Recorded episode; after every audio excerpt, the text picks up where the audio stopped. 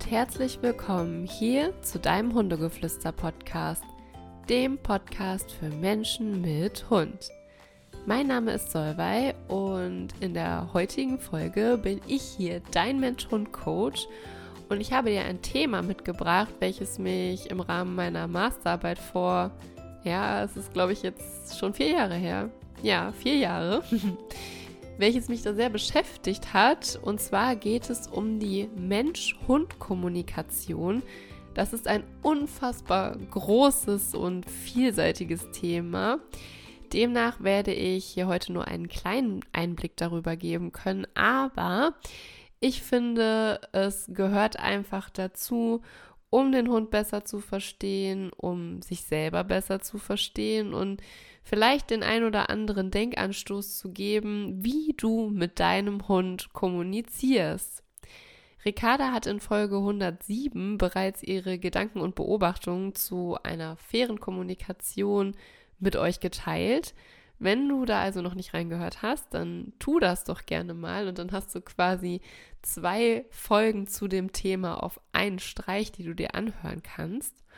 Und wir starten jetzt hier mal los und ich bin immer ein Fan davon, wenn es um solche großen Themenbereiche geht, erstmal klein anzufangen und überhaupt zu gucken, was ist das jeweils eigentlich? Also was ist in diesem Fall Kommunikation?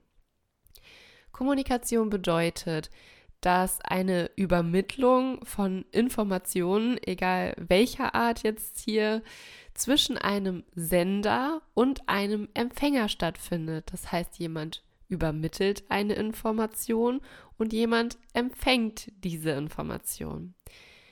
Das muss nicht immer zweidimensional, also wechselseitig sein, sondern es gibt auch eine eindimensionale Kommunikation.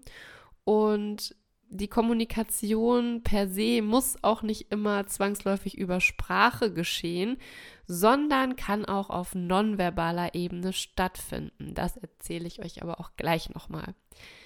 So kann zum Beispiel auch eine Auseinandersetzung mit der Umwelt gemeint sein, die ja die Kommunikation, wie eben schon gesagt, eben auch einseitig möglich macht. Das heißt, es passiert etwas im Außen und ich reagiere darauf, auf diese Information.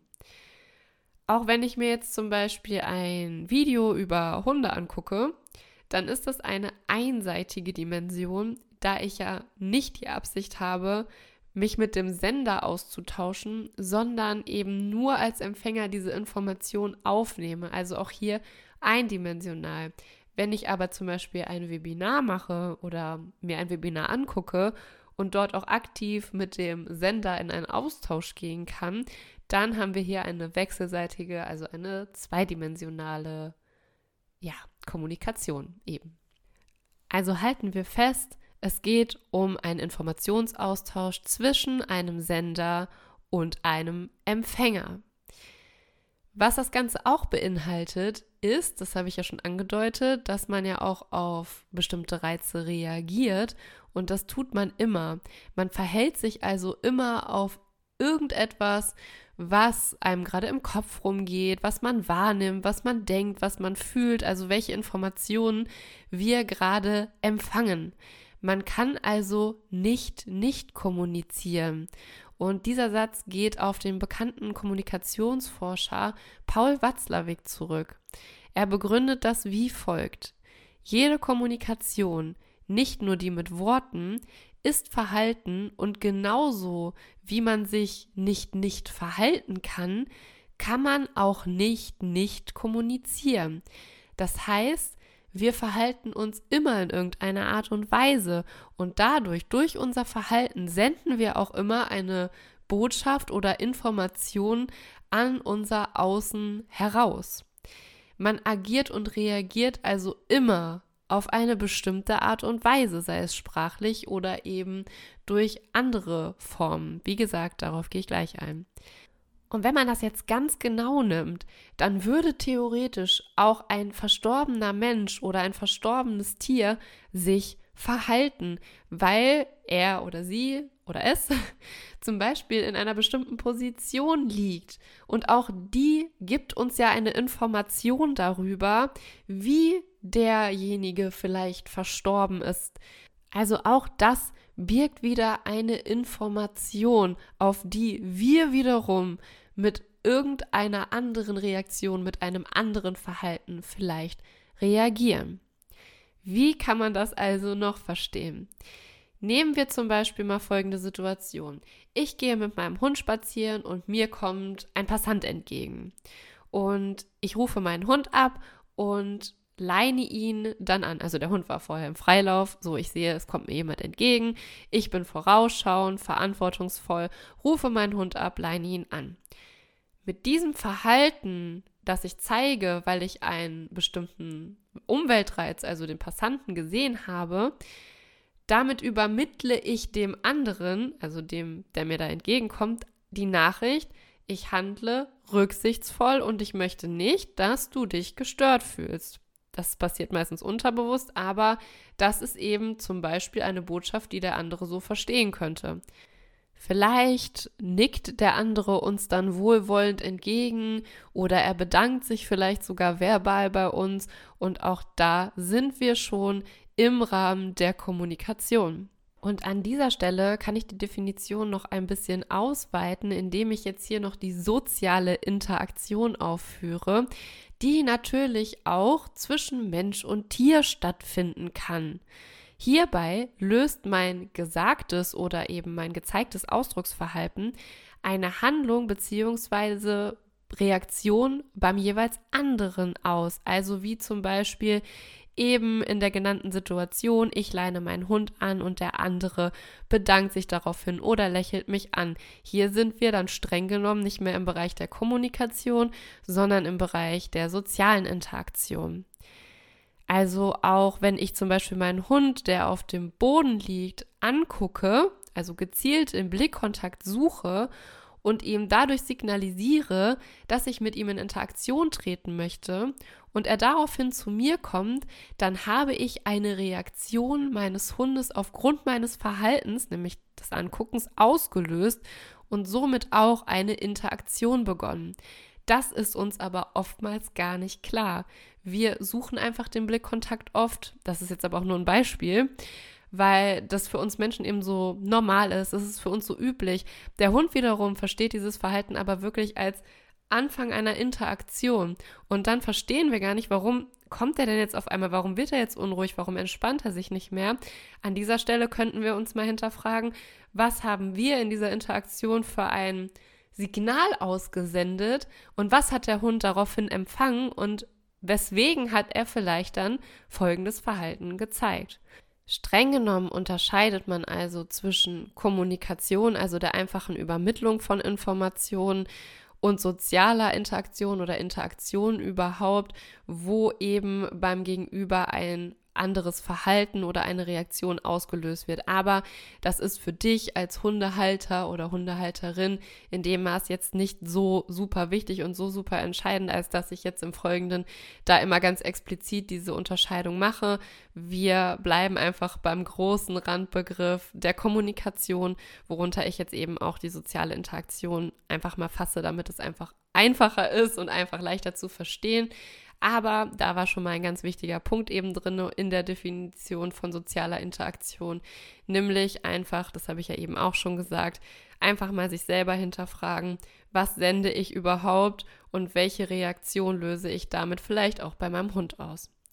Was wir außerdem wissen sollten ist, Doris Feddersen-Pettersen oder Dr. Doris Feddersen-Pettersen sagt in einem ihrer bekanntesten Werke, ähm, die so mit die Basis der Kynologie sind, dass Sprache dem Menschen vorbehalten ist. Und damit hat sie einfach recht. Denn Hunde können nicht verbalisieren. Also etwas, was sie fühlen, was sie erlebt haben, etwas, was sie sehen, wahrnehmen, in Worte fassen mit einer Syntax, also dem Satzbau oder einer entsprechenden Grammatik, so wie wir Menschen es eben mit unserer Sprache tun. Der Hund hat kein Wortverständnis und er wird es vermutlich, man muss ja immer vorsichtig sein, was man so sagt, er wird es aber auch vermutlich niemals haben.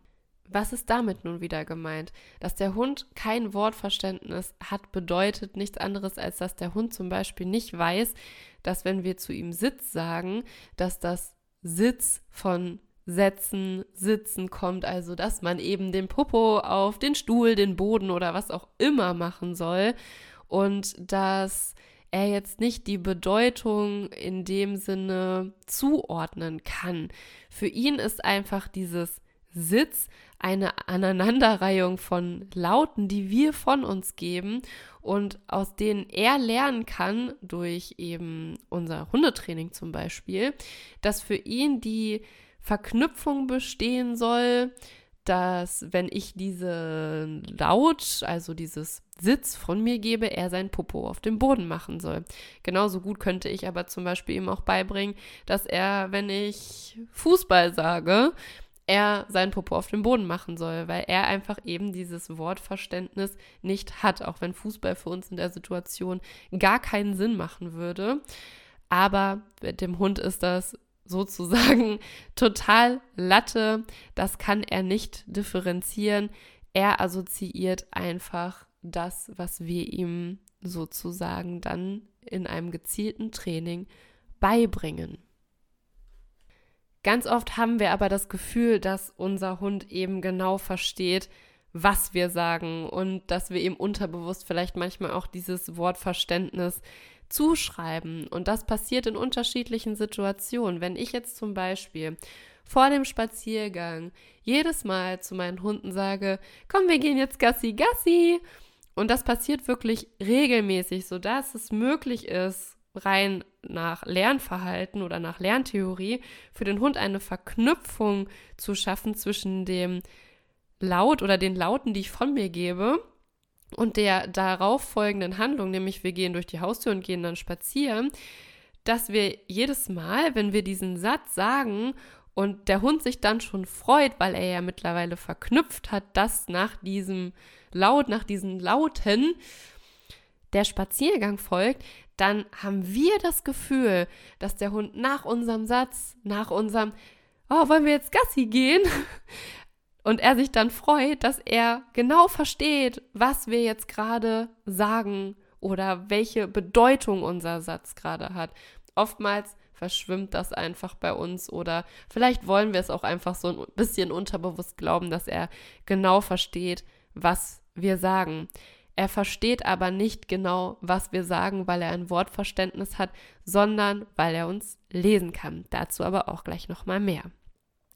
Hunde können also nicht verbalisieren, aber sie können vokalisieren. Sie bringen also Laute hervor, die eben bestimmte Gefühle oder Empfindungen ausdrücken, die wir Menschen meist intuitiv richtig deuten oder verstehen können. Demnach ist unsere komplette Kommunikation mit dem Hund als nonverbal zu verstehen.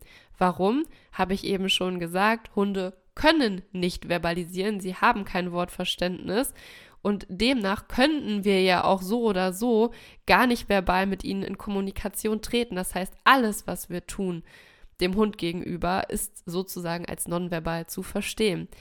Eben dadurch, dass der Hund kein Wortverständnis hat.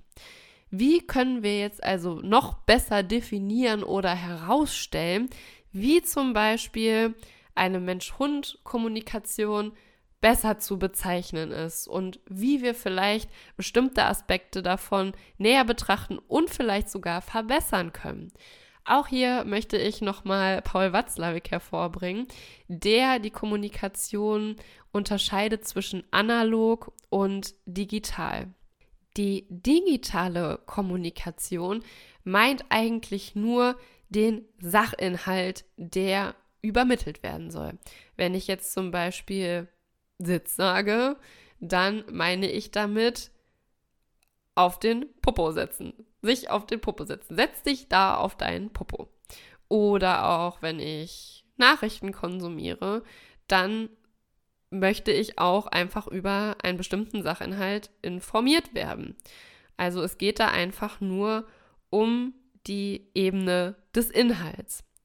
Bei der analogen Kommunikation ist viel mehr gemeint. Wir haben hier die Mimik, die dazu kommt. Wir haben die Gestik, die dazu kommt, also die Körperlichkeit. Aber auch eine emotionale Färbung des Gesagten durch zum Beispiel die Prosodie, die Lautstärke. Ja, es gibt also sozusagen einen Unterschied, wenn ich jetzt zum Beispiel sage, komm, wir gehen jetzt Gassi oder ja, komm, wir gehen jetzt Gassi. Das ist unsere emotionale Färbung, durch die unser Gegenüber ja auch schon viel Informationen darüber erhält, wie wir uns gerade fühlen und ja, was wir damit mitteilen wollen. In der zwischenmenschlichen Kommunikation sind analoge und digitale Kommunikation sehr, sehr eng miteinander verbunden. Geht es jetzt aber um die Kommunikation mit unserem Hund, dann sollten wir der analogen Kommunikation viel mehr Bedeutung schenken.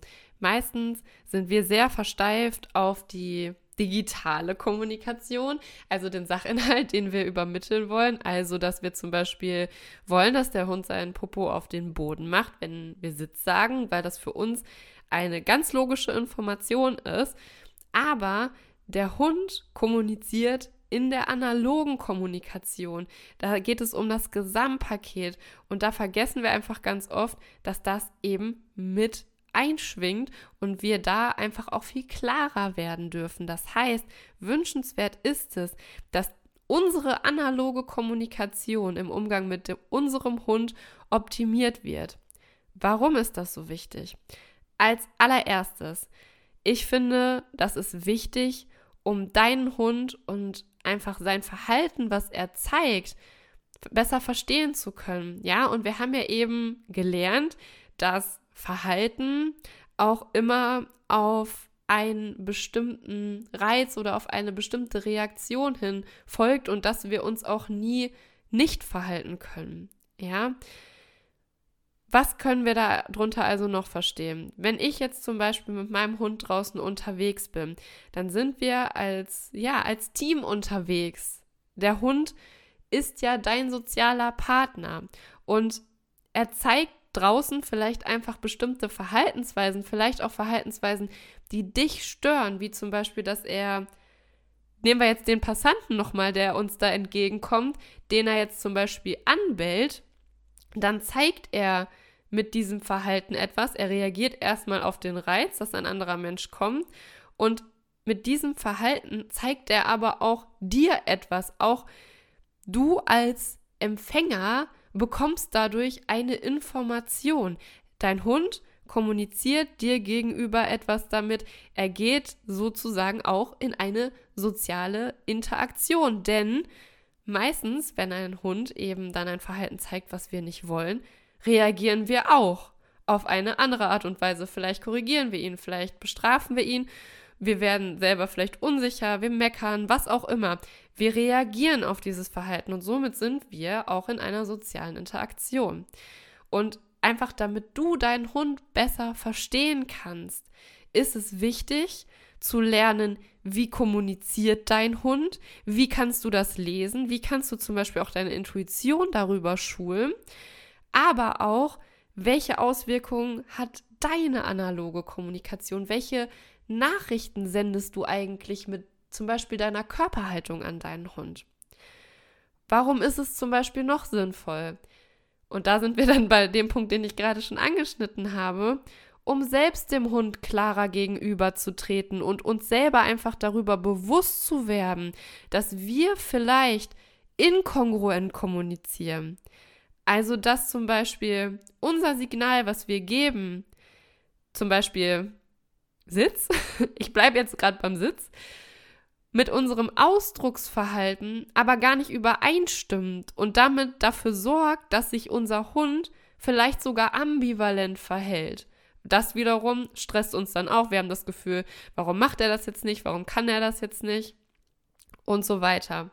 Wenn wir zum Beispiel Sitz sagen und unser Ausdrucksverhalten ist aber eher bedrohlich, wir beugen uns nach vorne oder andere Dinge, dann sorgt das dafür, dass der Hund sich vielleicht eigentlich gar nicht jetzt hier neben dich hinsetzen will, weil du ihm drohst. Und das ist für ihn einfach nicht ersichtlich. Oder, das ist hier das Paradebeispiel für ambivalentes Verhalten, Nehmen wir den Rückruf. Okay, was haben wir für eine Situation? Dein Hund läuft vielleicht im Freilauf vor dir, du willst ihn zurückrufen, weil da irgendetwas ist.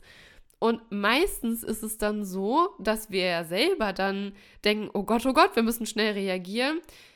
Wir beugen uns vor, wir schauen den Hund gezielt an, also wir fixieren ihn.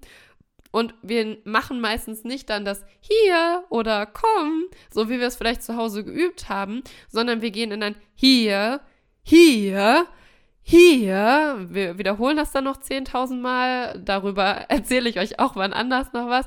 Aber das ist dann das, was passiert. Stattdessen wäre es für den Hund einfach viel sinnvoller, wenn wir an ihm vorbeischauen, wenn wir unseren Oberkörper einfach oben lassen, unsere Schultern ausrichten und einfach den Druck auch zum Beispiel aus unserer Stimme rausnehmen. Denn wenn wir auf einmal durch unser ganzes Ausdrucksverhalten, sage ich jetzt mal dem Hund drohen, unser Signal hat er aber bereits verknüpft, er weiß, wenn die da hinten hier schreit oder ruft, dann soll ich herkommen und dann kriege ich vielleicht was ganz Tolles dafür. Und dann ist er vielleicht auch bereit zu kommen, aber durch unser Ausdrucksverhalten denkt er so, ja, okay, ich soll eigentlich kommen. Und eigentlich ist das ja auch immer schön, weil dann kriege ich was. Aber warum beugt die sich so über? Warum fixiert die mich? Und warum, warum droht die mir denn? Dann wird der Hund wahrscheinlich nicht in einer klaren Linie zu dir kommen, sondern er wird vielleicht einen Bogen laufen oder wird langsamer laufen, weil er verunsichert ist, weil er einfach, für ihn ist es einfach nicht klar, was du damit aussagen willst. So, und dann sorgt das dafür, dass wir denken, so, boah, der hat das immer noch nicht verstanden, ähm, der ist bockig oder der hat vielleicht unterwegs noch irgendwas gerochen. Auch das kann zum Beispiel passieren, ja, dass der Hund zum Beispiel auf dem Weg zu dir ähm, anfängt, irgendwie im Gras zu schnüffeln oder so und in einen Übersprung geht, weil er einfach nicht weiß, welches Verhalten er zeigen soll. Eigentlich will er zu dir, aber irgendwie auch nicht, weil du ihm drohst, sondern macht er halt was ganz anderes, so um irgendwie da rauszukommen. Mach dir das einfach bewusst. Achte aktiv darauf, wie ist dein Ausdrucksverhalten. Anderes Beispiel, zum Beispiel auch die Orientierung beim Spazierengehen. Warum soll dein Hund dir folgen, wenn du durch dein Ausdrucksverhalten, durch deine Körpersprache ihm eigentlich klar symbolisierst, dass du keinen Schneid hast, dass du nicht dafür einstehst, dass du vielleicht selber unsicher bist und dass du auch keinen Plan hast, wo ihr jetzt hingeht. So, auf, auf gut Deutsch gesagt. Ihr mögt das bei Ricarda ja immer gerne, wenn sie Klartext redet. Ähm, auch zum Beispiel, wenn dein Hund sich festschnüffelt und du willst, dass er weitergeht, dann richte dich zu deinem Ziel aus, richte deinen Körper dahin aus, sei klar in deiner Körpersprache. Drehst du dich aber die ganze Zeit zu deinem Hund um und sagst weiter und zuppelst vielleicht sogar noch an der Leine. Was ist das für eine Botschaft für ihn? Das macht für ihn einfach gar keinen Sinn. Viel klarer ist es einfach, sich auszurichten. Das hat für ihn dann auch ähm, die, die Nachricht oder den Inhalt oder die Information. Ah, okay, die hat einen Schneid, wir gehen dahin. Ja, sehe ich ja in ihrer Körpersprache. Ja, das ist einfach ganz oft so ein klitzekleiner Kasus Knacktus, den man einfach leicht regulieren kann und wo man einfach selber viel bewusster und achtsamer mal guckt, wie bin ich eigentlich in meinem Ausdrucksverhalten, wie trete ich meinem Hund gegenüber und da vielleicht auch, wenn man das Gefühl hat, dass man da nicht so sicher drin ist, das vielleicht auch an der einen oder anderen Stelle so ein bisschen schult. Wir können also selbst überprüfen, ob wir eventuell dazu beitragen, dass Missverständnisse, so wie ich sie eben gesagt habe, wie zum Beispiel beim Rückruf oder dass der Hund sich nicht hinsetzt, weil er denkt, oh Gott, wenn ich mich jetzt hier hinsetze, aber die ist eigentlich auf 180, wenn ich das jetzt mache oder oh Gott, oh Gott, oder warum geht mein Hund nicht weiter, warum orientiert er sich draußen nicht an mir, dass wir halt ganz oft denken, der ist bockig, der ist total im Außen oder, oder, oder natürlich, es gibt viele Gründe dafür, warum vielleicht was gerade nicht funktioniert. Aber diesen Punkt, dass du nicht klar kommunizierst, den kannst du selbst beheben und diese Missverständnisse minimieren oder zumindest nochmal anders wahrnehmen. Und wir wünschen uns doch alle immer ein harmonisches Zusammenleben zwischen uns und unseren Hunden. Und für mich beinhaltet es eben auch, dass ich versuche, meinen Hund besser zu verstehen. Ich möchte ihn besser verstehen. Auch Informationen, die er hat, an mich lesen zu können. Zum Beispiel, wenn mir danach ist, dass ich jetzt meinen Hund streichle, aber er wendet sich ab, er wendet den Blick ab, den Kopf ab, zeigt irgendwelche anderen Stresssignale oder geht vielleicht sogar, dann ist das ja auch eine Nachricht an mich, dass er das gerade nicht möchte. Und das wiederum hat auch zur Folge, dass auch die Bindung zwischen uns besser wird, weil der Hund einfach merkt, ey, die versteht mich, ich kann der vertrauen. Ja, damit will ich jetzt nicht sagen, dass das zu 100% im Alltag so klappt, aber wenn man so ein bisschen die, sage ich mal, Antenne da ausweitet und auf kleine Dinge achtet, dann wird es auch einen größeren Effekt haben. Und ich selber will ja auch wissen, wie ich kommuniziere, auch auf allen anderen Ebenen. Und ja, dazu gehört zum Beispiel für mich auch, dass ich ein gewisses Gespür oder Gefühl für meine eigene Körpersprache entwickle. Ich finde aber, dass das viele von uns, ich nehme mich da auch gar nicht raus, das inzwischen leider so ein bisschen auch aus dem Fokus verloren haben, was unfassbar schade ist und wo man wirklich leicht wieder hinkommen kann. Genau, also das erstmal dazu wenn dich die hündische Kommunikation, da ist es dann jetzt mal andersrum, wie der Hund so kommuniziert oder was für Missverständnisse vielleicht auch durch unsere Verständigung da noch so auftreten können, dann mache ich auch super gerne nochmal eine Folge darüber. Vielleicht, wenn du im Hundegeflüster-Club bist, hast du ja mitbekommen, dass die liebe Ann-Christine, die einmal im Monat das Webinar Körpersprache und Kommunikation gegeben hat, leider nicht mehr dabei ist und leider diese Webinare auch nicht mehr hält. Aber wenn du das Thema gut und spannend findest und dir mehr Input darüber wünschst, dann lass uns das doch super gerne wissen und ja, informier uns einfach darüber, ob wir diese Reihe für dich aufrechterhalten sollen und wir dich auch weiterhin da ein bisschen schulen können. Denn auch das hilft dir ja, deine analoge Kommunikation zu verbessern. Was ich noch sagen will, und das hier ist jetzt eine kleine Triggerwarnung, also wenn du das, was gerade alles im Außen passiert, nicht so gut ertragen kannst, dann mach am besten die Folge an dieser Stelle aus. Ich möchte aber trotzdem auch noch etwas zur aktuellen Lage sagen. Ricarda hat das ja letzte Woche schon angedeutet. So, geht jetzt los. Also letzte Chance zum Ausmachen. Und zwar sind wir alle schrecklich schockiert und betroffen darüber, was gerade auf dieser Welt passiert. Ich glaube, ich muss es gar nicht in Worte fassen. Wir wissen alle, was gemeint ist. Ich möchte einfach nur, dass ihr wisst, dass auch uns das nahe geht und auch uns das betroffen macht und wir nicht aus fehlendem Taktgefühl oder weil es uns eben egal ist, so weitermachen wie bisher, sondern einfach, weil dieser Podcast hier oder auch den ganzen Content, den wir machen, das ist das, was wir lieben. Das ist das, was wir in die Welt heraustragen können und das ist vielleicht eine Möglichkeit, dich abzulenken, deinen Fokus zu etwas zu shiften, was gut für dich ist, was dir gut tut, was mit einem ganz anderen Thema einfach zu tun hat und deswegen möchten wir das so aufrechterhalten. Es ist uns halt super wichtig, dass du trotzdem dein Hundewissen bekommst, dass du mit deinem Hund ein harmonisches Zusammenleben führen kannst, auch wenn gerade schreckliche Dinge passieren. Wir sind einfach der Meinung, dass wir mehr helfen können, wenn wir uns positiv ausrichten und eben Gutes und Positives in die Welt rausbringen. Genau, das wollte ich dazu auf jeden Fall noch sagen, weil mir das unfassbar wichtig ist, dass du das weißt und ich freue mich, wenn ich ein Feedback von dir bekomme. Ich freue mich, wenn du mir bei Solveig-Hundegeflüster auf Instagram schreibst, ob dich diese Themen interessieren und uns auch super gerne ein Feedback dazu dalässt, ob du das gerne möchtest, dass wir die Reihe Körpersprache und Kommunikation im Hundegeflüster-Club für dich aufrechterhalten.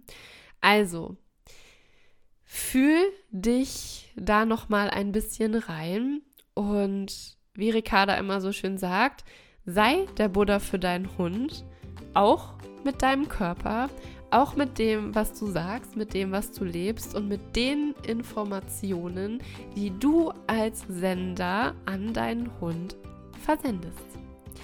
Ich wünsche dir und deinem Hund alles Liebe und freue mich aufs nächste Mal. Bis dann!